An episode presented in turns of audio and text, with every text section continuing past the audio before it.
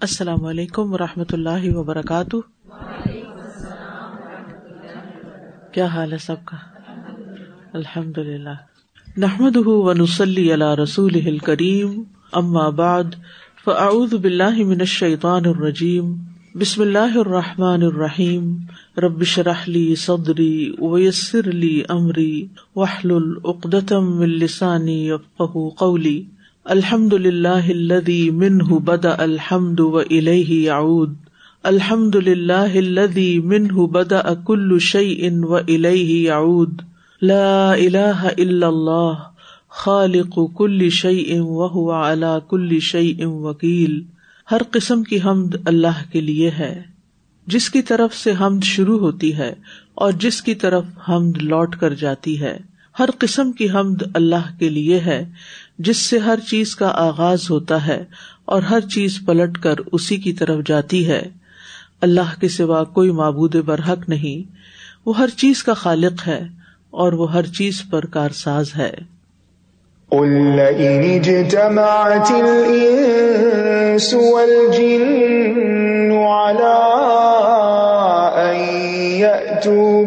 هذا القرآن لا يأتون بمثله ولو كان بعضهم لبعض ظهيرا. کہہ دیجیے اگر تمام انسان اور جن اس بات پر جمع ہو جائیں کہ وہ اس قرآن کی مانت کچھ اور لے آئیں، تو وہ اس جیسا نہ لا سکیں گے، اگرچہ ان میں سے بعض بعض کے مددگار بن جائیں۔ کل ہم نے علم رسم الخط کے بارے میں پڑھا۔ وہ طریقہ جس میں کوئی تحریر بولنے کے مطابق یعنی نطق کے مطابق لکھی جاتی ہو، اسے رسم الخط کہتے ہیں۔ اس کا جاننا علم رسم الخط کہلاتا ہے۔ اور یہ بھی علوم القرآن کی ایک قسم ہے۔ رسم الخط کی دو اقسام ہے کون کون سی؟ عام عربی جو روزمرہ کی زبان میں استعمال ہوتا ہے، وہ رسم الخط اور عثمانی رسم الخط، قرآنی رسم الخط۔ عام عربی رسم الخط میں کلمات کو اعراب اور حروف کے ذریعے واضح کیا جاتا ہے۔ اس میں کلمہ یا جملہ کو ایک ہی انداز میں پڑھنے کی وجہ سے اس کے معنی میں وسط پیدا نہیں ہوتی۔ قرآن مجید کا رسم الخط جو ہے، یہ حضرت عثمان رضی اللہ عنہ کے دور میں بال اتفاق کتابت قرآن کے لیے اپنایا گیا تھا۔ اسے رسم عثمانی کہتے ہیں یا رسم المصحف۔ رسم عثمانی یا رسم المصحف کہتے ہیں۔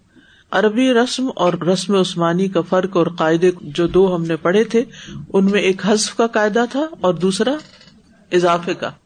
رسم عثمانی میں پانچ حروف کو بعض مقامات پر حذف کر دیا گیا ہے، جبکہ عام عربی رسم الخط میں یہ حروف موجود ہیں۔ اور یہ حرف درج ذیل ہیں، الف واؤ یا، لام اور نون۔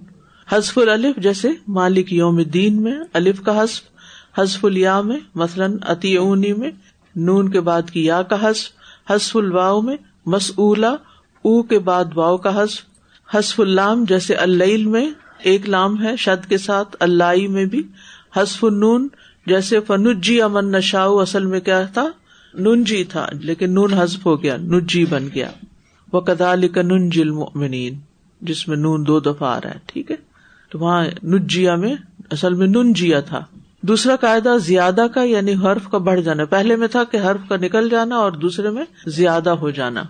کلمہ میں کسی حرف کا حقیقی اضافہ اس طرح ہو کہ اسے ملا کر نہ پڑھا جا سکے، نہ اس پر وقف ہو۔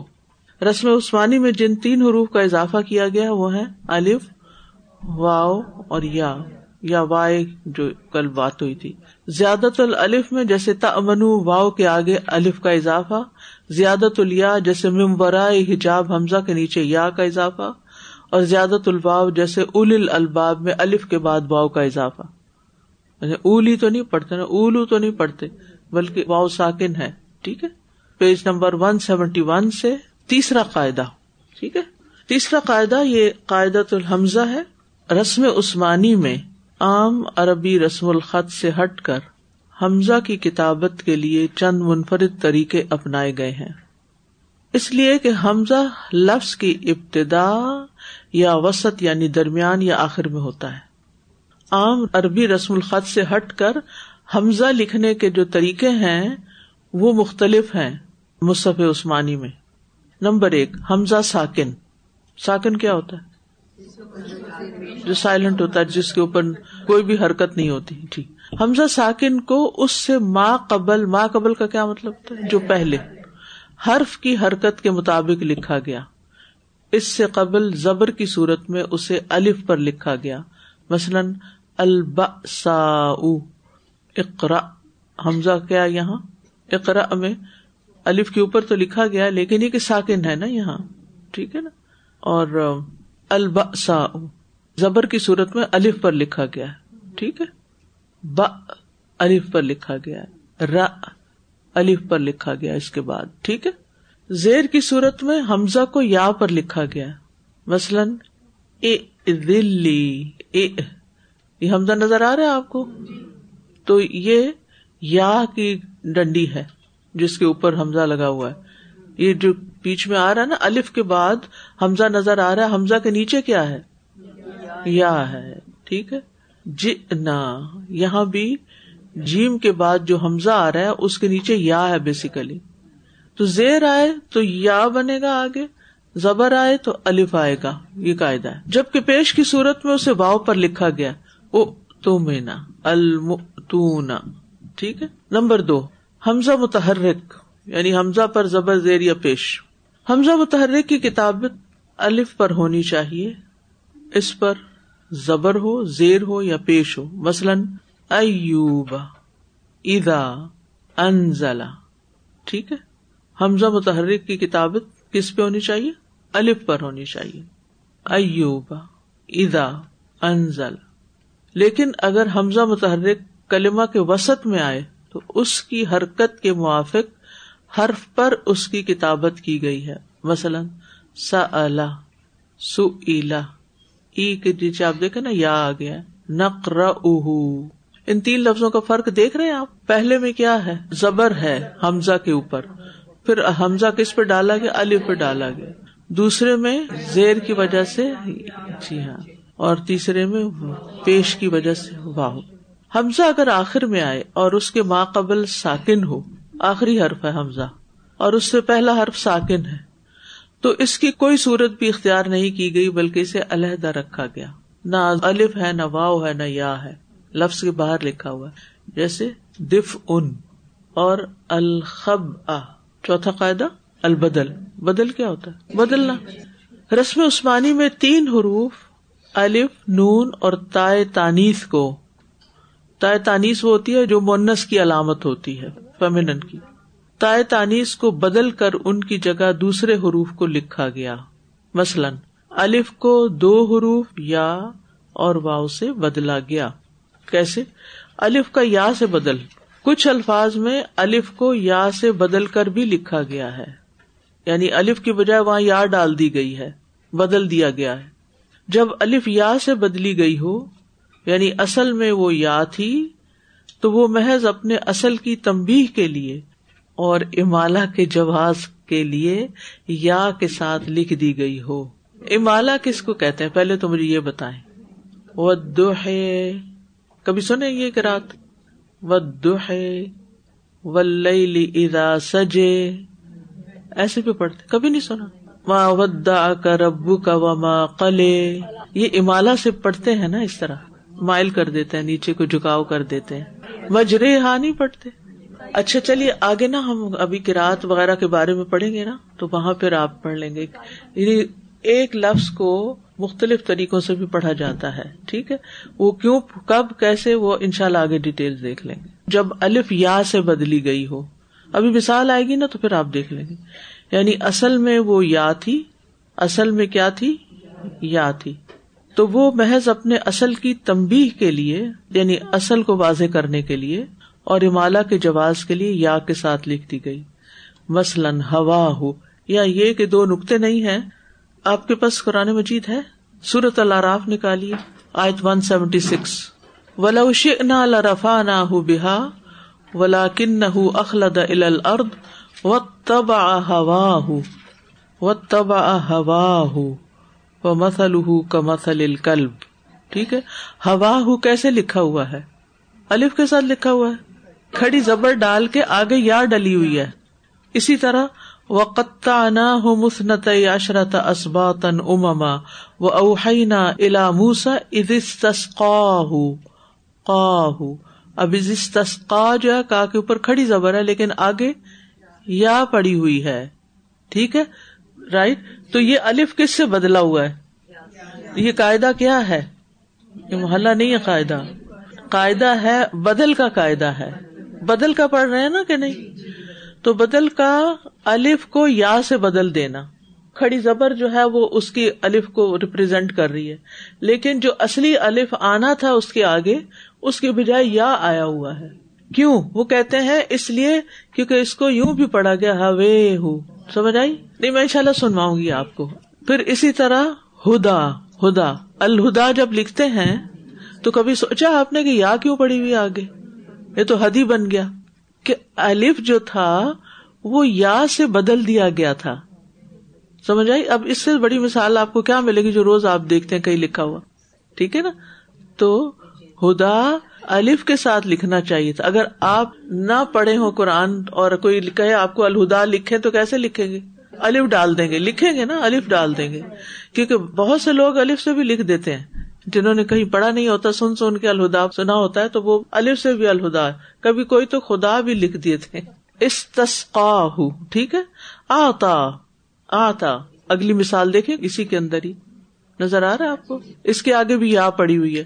حالانکہ آتی نہیں پڑھ رہے، آتا پڑھ رہے ہیں۔ یا اصفا اللہ یوسفا۔ اصل الف پہچاننے کا قاعدہ یہ ہے کہ لفظ اگر اسم ہے جیسے فتن تو اس کا تسنیا دیکھا جائے گا۔ جیسے فتح پھر اس لیے یا جو ہے وہ ای نہیں پڑھی جائے گی۔ فتح نہیں پڑھا جائے گا۔ فتح پڑھا جائے گا۔ دیکھے دیکھتے رہے نا کتاب تو پھر آپ کو سمجھ آئے گی کہ میں کیا کر رہی ہوں۔ فتن جو ہے، اس کو فتح کیوں کہتے ہیں عربی فتح کہتے ہیں۔ فتن تو یہاں ضرورت کے تحت آ گیا نا۔ فتح اب لکھی ہوئی یا ہے اور پڑھ رہے ہیں فتح یا فتح پڑھنا چاہیے تھا نا اس کو۔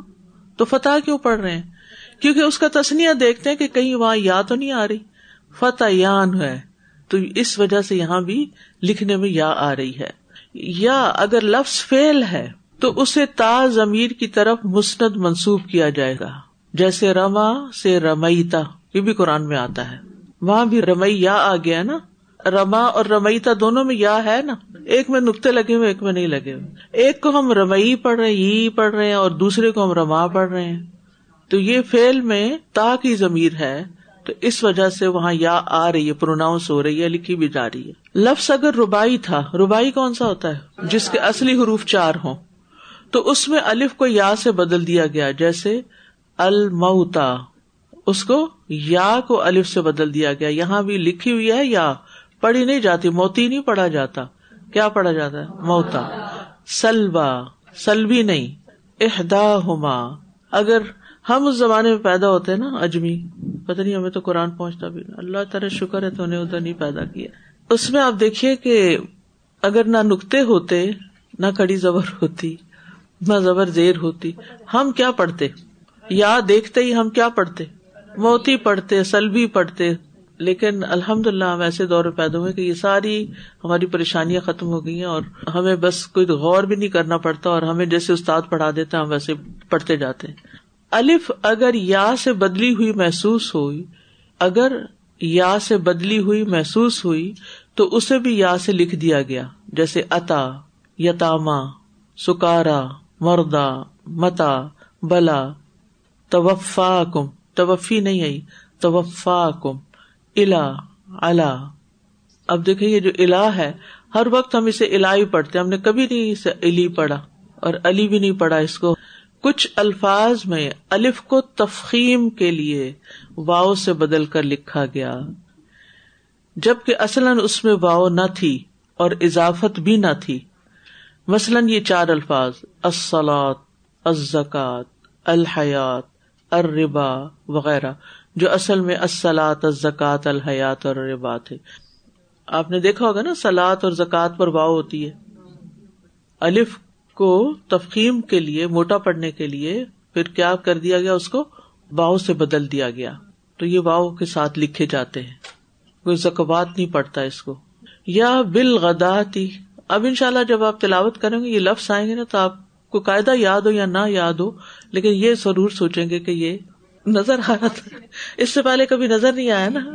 اس کو تو فار گرانٹیڈ لیتے ایسے لکھا ایسے ہی پڑھنا ہے بس۔ یہ علم پڑھنا جو ہے نا، قرآن میں غور و فکر میں مدد دیتا ہے۔ ٹھیک۔ یا بالغداتی کمش کا آتی مناتن۔ مضاف ہونے کی صورت میں ان میں دو الفاظ پھر الف کے ساتھ لکھے جائیں گے۔ مثلاً بلا تجہر بسلاتی کا مضاف ہونے کی شکل میں۔ مضاف مضاف ہے تو پڑھا نا۔ مضاف جی جس لفظ کو دوسرے کی طرف نسبت دی جاتی مضاف ہے جس کی طرف نسبت دی جاتی۔ ریلیشن ان کا بنتا ہے۔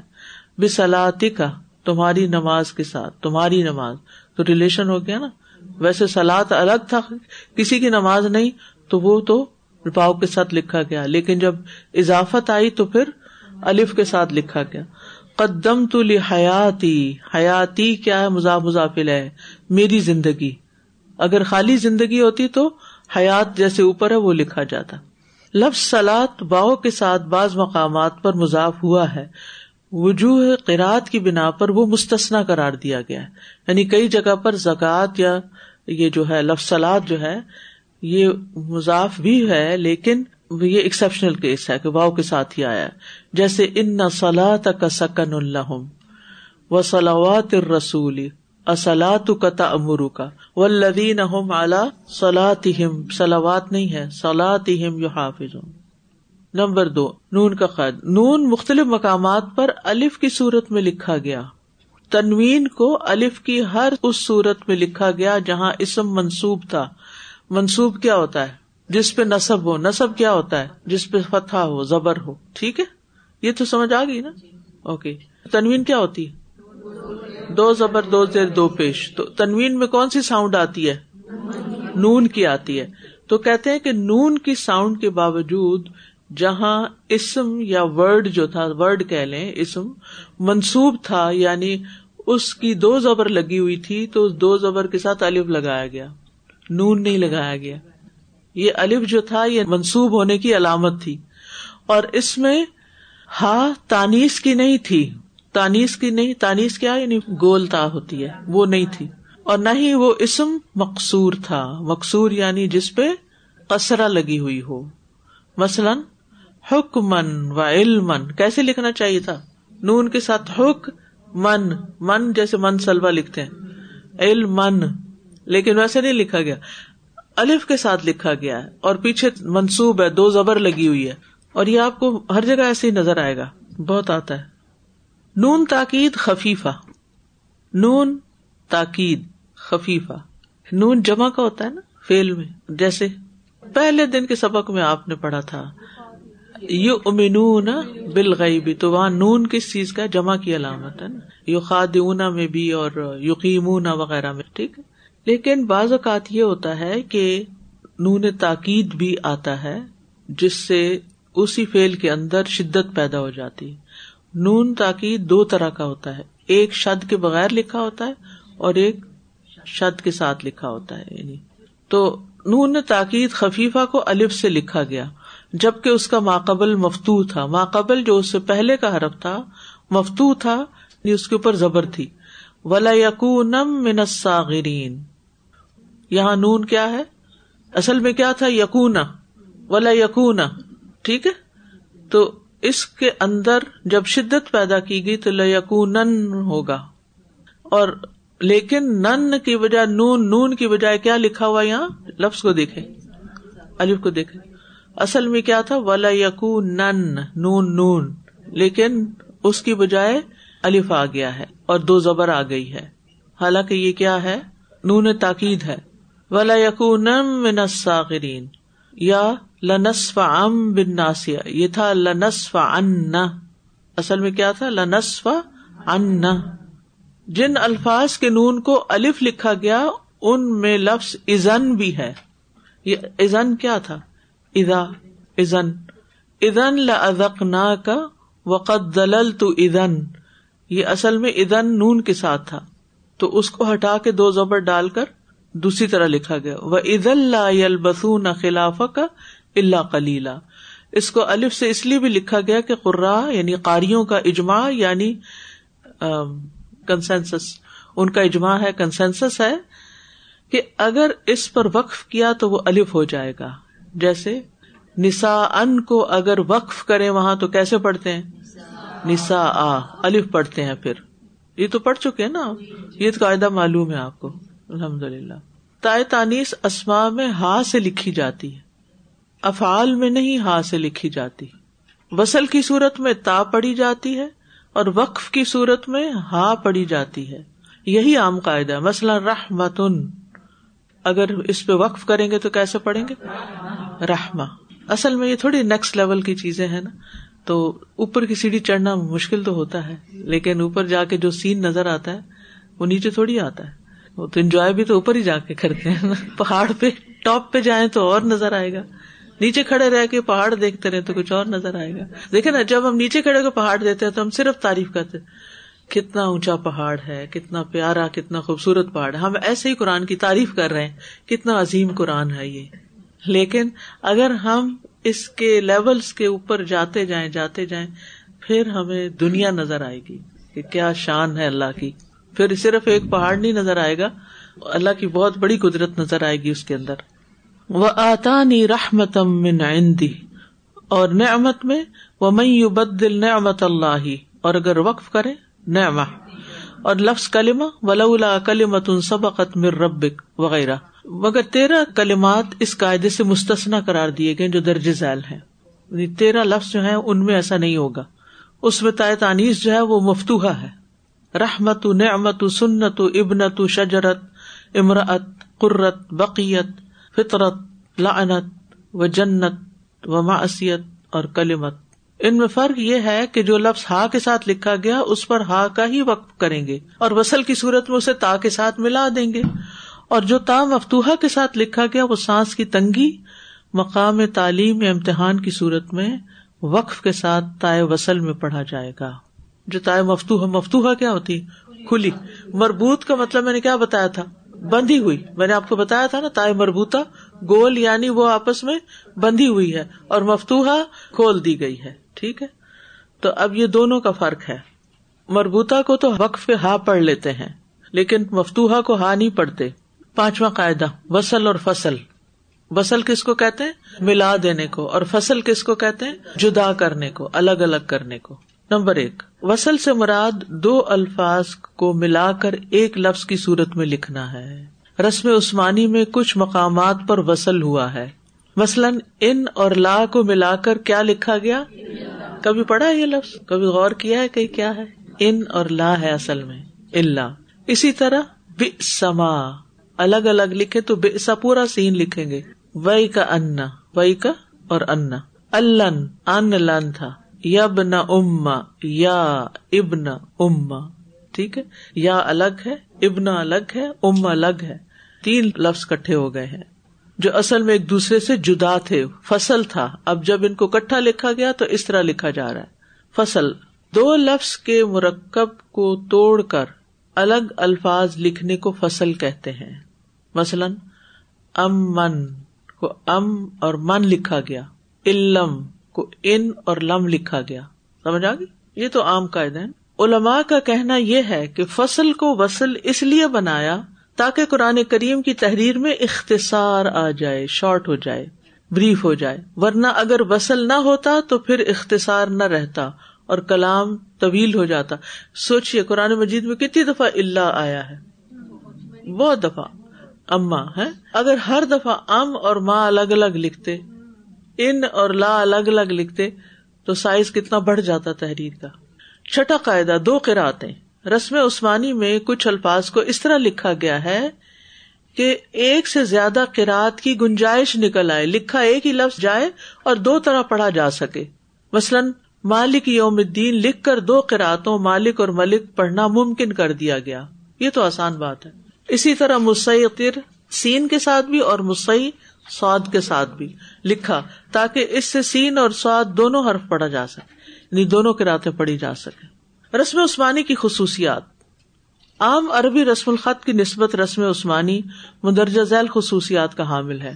نمبر ایک، مختلف قراعت کی گنجائش۔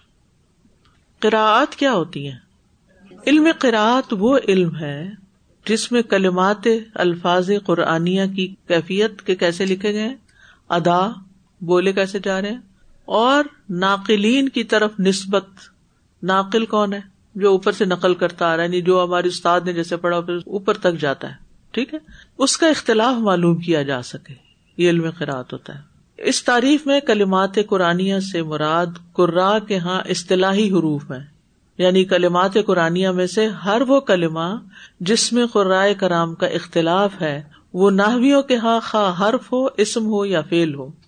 تو علم قرآت وہ علم ہے جس میں قرآنی کلمات کے تلفظ کی کیفیت اور ان کی ادائیگی کا اتفاقی اور اختلافی طریقہ ناقلین کی طرف نسبت کرتے ہوئے معلوم کیا جاتا ہے۔ ان شاء اللہ اس کی ڈیٹیل آگے پڑیں گے۔ نقطوں اور اعراب کی موجودگی میں قاری ایک ہی کراط پڑھنے پر مقید ہوتا ہے یعنی قید ہوتا ہے، وہ ادھر ادھر نہیں ہو سکتا۔ لیکن رسم عثمانی میں حرکات اور نقات کی موجودگی کی وجہ سے قرآن کریم کو ایک سے زیادہ قرآت میں پڑھنے کی گنجائش ملتی ہے رسم عثمانی کے ذریعے، یہ بہت بڑی بات ہے۔ جبکہ معنی میں کوئی فرق نہیں پڑتا۔ مثلاً، ان ہادانی لساہرانی اسے رسم عثمانی کے مطابق یوں لکھا جانا تھا۔ ان ہادانی لساہرانی الف کے ساتھ ساہران ٹھیک ہے؟ اس آیت کو حرکات کے بغیر لکھنے سے ایک سے زیادہ کراط کی گنجائش نکل آئی۔ امام نافع نے اسے ان نہادانی پڑھا ہے۔ ان کو انا پڑھا ہے۔ یعنی پہلے نون کو مشدد اور دوسرے کو مخفف مخفف کہتے ہیں ہلکا جزم کے ساتھ مشدد شد کے ساتھ۔ ابن کثیر نے پہلے نون کو مخفف اور دوسرے نون کو مشدد پڑھا ہے۔ کیسے؟ ان ہادانی نون پہ شد پڑی ہے۔ مزے کی بات ہے۔ اور دونوں ہی نکلتے ہیں اس میں سے۔ کوئی ایسا اختلاف نہیں ہے۔ فرق ہے بس۔ میننگ میں کوئی فرق نہیں لیکن مفہوم کے اندر وہ گہرائی اور طرح آ جاتی ہے۔ ان کو ان نہ پڑھے تو ان ان میں بھی بازوقت اس کا مفہوم پایا جاتا ہے شدت کا، لیکن پڑھنے میں تو بہرحال فرق ہے دونوں۔ ان کا مطلب تو بے شک ہی کرتے ہیں نا۔ اور ان کا ترجمہ بے شک کرتے ہیں جب اللہ آ جاتا ہے آگے۔ ان ہاضا اللہ نمبر دو، ایک سے زائد معنی کا امکان۔ رسم عثمانی میں پائی جانے والی وسل اور فصل کی خصوصیات سے معنوں میں بہت وسط پیدا ہوتی ہے۔ مثلاً، ام یقون علیہم وکیلا۔ ام مئی امشی سبھی یا نالا سرات مستقیم۔ اب ایک میں آپ دیکھ رہے ہیں، ام اور من کیا کیا لکھا ہوا ہے؟ الگ الگ لکھا ہوا ہے۔ پہلے آپ آیت کو غور سے دیکھیے، پھر اگلی بات سمجھ آئے گی۔ ام، من، ہے نا پہلا؟ سورت نسا کی آیت جو ہے۔ اور سورت ملک کی آیت میں ام، من کیسے لکھا ہوا ہے؟ کٹھا، دونوں کا فرق۔ پہلی آیت میں ام اور من حالت فصل میں ہے دو الگ الگ الفاظ کے طور پر استعمال ہوئے ہیں۔ یہاں ام بل کے معنوں میں استعمال ہوا ہے، بلکہ کے معنوں میں۔ اس سے امن کا مطلب ہوگا بلکہ جو۔ جبکہ دوسری آیت میں وصل کے قاعدے کے مطابق ان دونوں الفاظ کو ملا کر ایک لفظ امن کی صورت میں لکھا گیا، جس کا مطلب ہے بھلا کون ہے جو۔ چنانچہ اس آیت کے دو ترجمے کیے جا سکتے ہیں۔ ایک، بلکہ جو چلتا ہے بالکل سیدھی راہ پر امئی امشی سبین اور دوسرے میں، بھلا کون چلتا ہے بالکل سیدھی راہ پر۔ بدل نہیں گیا وسط آ گئی۔ اور دونوں درست ہیں۔ یہ یاد رکھی غلط صحیح نہیں ہے یہ۔ دونوں ہی صحیح ہے اس سے قرآن کی وسط کا پتا چلتا ہے کہ اس نے کتنا کچھ اپنے اندر سمویا ہوا ہے۔ نمبر تین، اصل حرکت کی وضاحت۔ چونکہ رسم عثمانی میں اعراب استعمال نہیں کیے گئے تھے، اس لیے بعض مقامات پر حرف کو غلط حرکت کے ساتھ پڑھے جانے کے اندیشے کے پیش نظر، وہاں اصل حرکت کی طرف رہنمائی کے لیے اشارے کے طور پر کچھ حروف کا اضافہ کیا گیا ہے۔ یعنی پہلے زیر زبر تو نہیں تھی، تو حروف ڈال دیے گئے۔ بات سمجھ آئی؟ یعنی جب زیر زبر نہیں تھے، تو غلطی کے امکان سے بچنے کے لیے حرف کا اضافہ کر دیا گیا۔ جیسے سعری کم میں بظاہر واؤ زائد لگتی ہے۔ لیکن حرکات کی غیر موجودگی کی وجہ سے اس بات کا امکان تھا کہ لوگ غلطی سے اسے الف ہی پڑھ لیں گے۔ ٹھیک ہے؟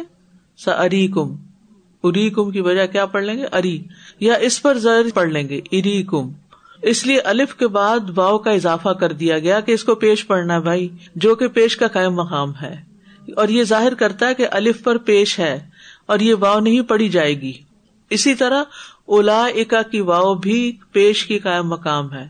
اللہ نہیں پڑھیں گے۔ اور واؤ پڑھی نہیں جائے گے۔ اولا کا نہیں پڑھتے ہم۔ کئی لوگ یہ غلطی کرتے اولا کا نہیں اولا کا نہیں ہے۔ اولا کا ہے صرف پیش کو ریپرزینٹ کریے یہ واؤ۔ یہ واؤ نہیں پڑھی جائے گی۔ ذیل قربا میں یا حالت جر کے قائم مقام ہے۔ زی القربا نہیں پڑھنا، بلکہ ذیل قربا پڑھنا ہے۔ نمبر چار، دیگر فصیح لہجات کا علم۔ اگرچہ عرب قبائل اپنے لغات اور لہجوں میں ڈائلیکٹس میں ایک دوسرے سے ذرا مختلف تھے، لیکن قرآن کو فصیح لغت میں لکھوا کر تمام لہجات یا لغت کی برتری کا دعوی روک دیا گیا۔ ٹھیک ہے کہ قریش کی زبان ہی کا جو ہے وہی اصل ہے۔ مثلاً قبیل حزیل کی لغت اس وقت فصیح ترین لغت شمار ہوتی تھی۔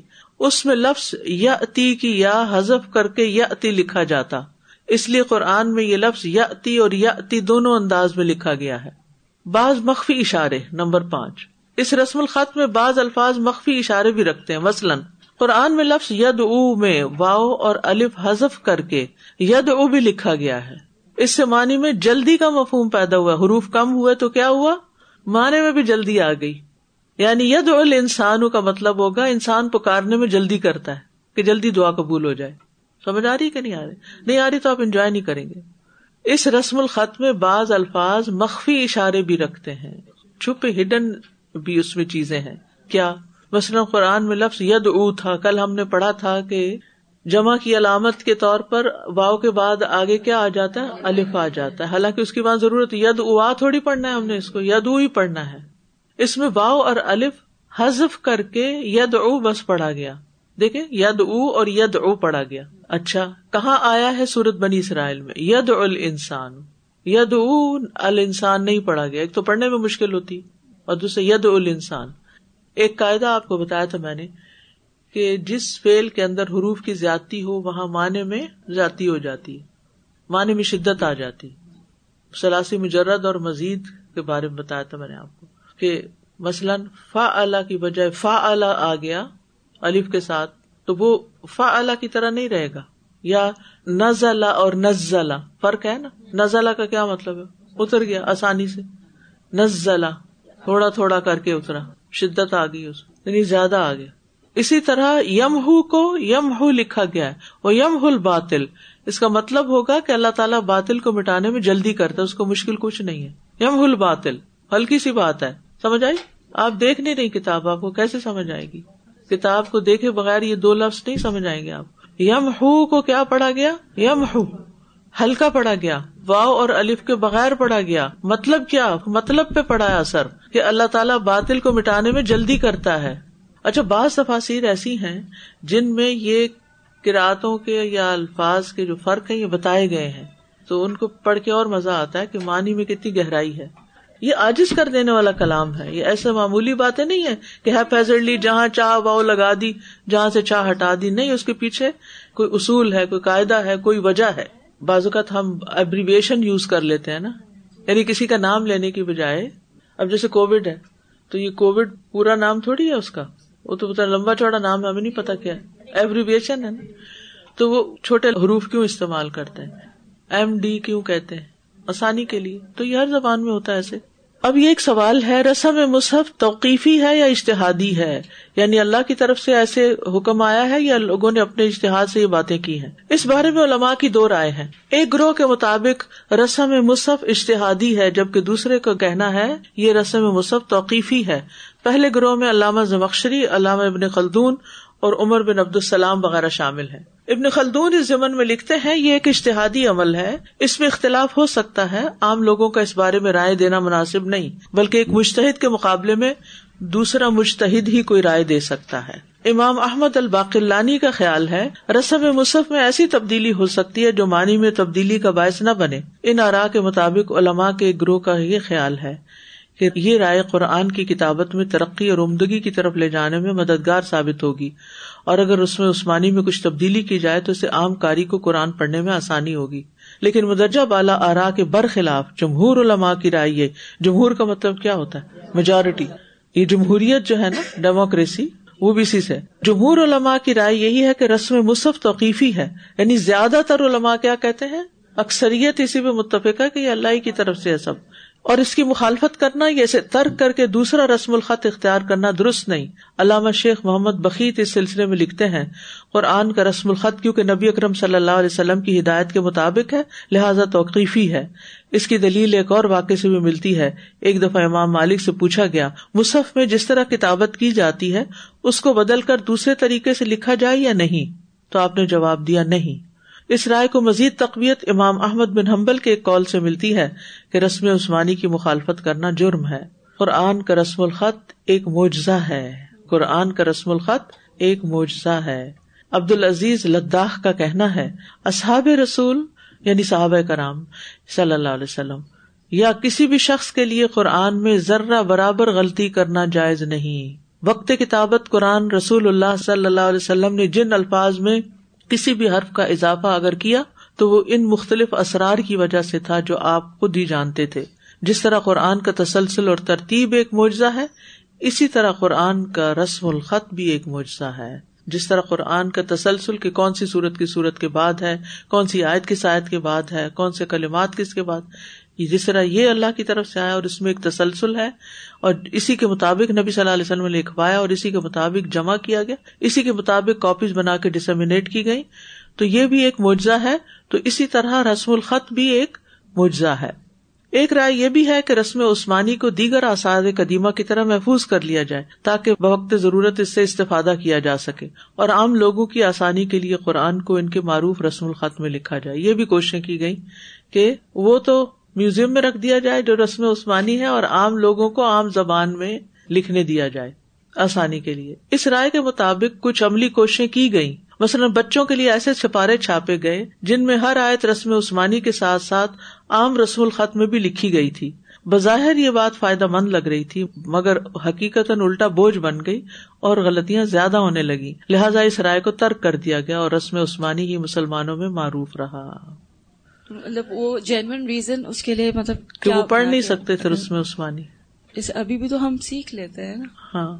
میں نے تو اپنے بچوں کو دیکھنے بھی نہیں دیا دوسرا۔ میرے ہسبینڈ نے بولا میں تو بچپن سے ہی اسی سے عثمانی سے ہی پڑھایا۔ الحمد للہ اس وقت تک مجھے پہچان ہو گئی تھی کیونکہ میرا آنا جانا ہو گیا ان ممالک میں اور میں نے وہاں دیکھا۔ پہلی دفعہ جب میں پہلی عمر پہ گئی ہوں میں ایٹی ایٹ میں تو جب فرسٹ ٹائم میرے علم میں آیا کہ اچھا ایسے بھی ہوتا ہے۔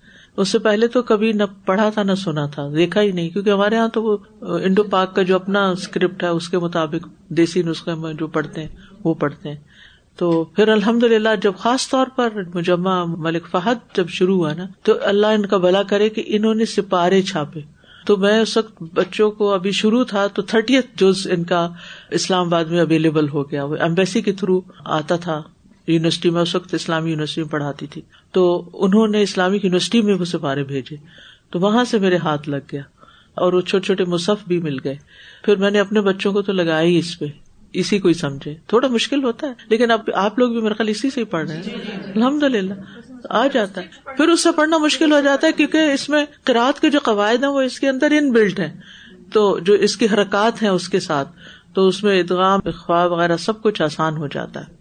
پاکستانی تو اسی سے پڑھتے پڑھاتے ہیں۔ لیکن اب حرم میں رکھنا منع ہے یہ، جانے نہیں دیتے۔ نہیں ایک اسٹینڈرڈ پہ سب کو جمع کر دیا گیا نا۔ تلاوت ٹھیک ہے، اس میں اللہ نے جلی نہیں ہے، لیکن یہ ہے کہ تحسین کے لیے اور حق ادا کرنے کے لیے پھر اسی سے پڑھنے تھوڑا مشکل ہے، کیونکہ اتنے قاعدے یاد رکھنا مشکل ہے، اتنی مقامات اور اتنی مثالیں۔ لیکن ان شاء اللہ جب آپ کبھی اگر آپ کو تجویز پڑھنے، پڑھانے کا شوق ہے اور آپ نیکسٹ لیول پہ جائیں گے، تو یہ چیزیں آپ کو ہیلپ کریں گی۔ واخر داوانا الحمد للہ رب العالمین. سبحانک اللہم و بحمدک کا اشد اللہ الہ الا انت، استغفرک و و الیک. السلام علیکم و رحمۃ اللہ وبرکاتہ.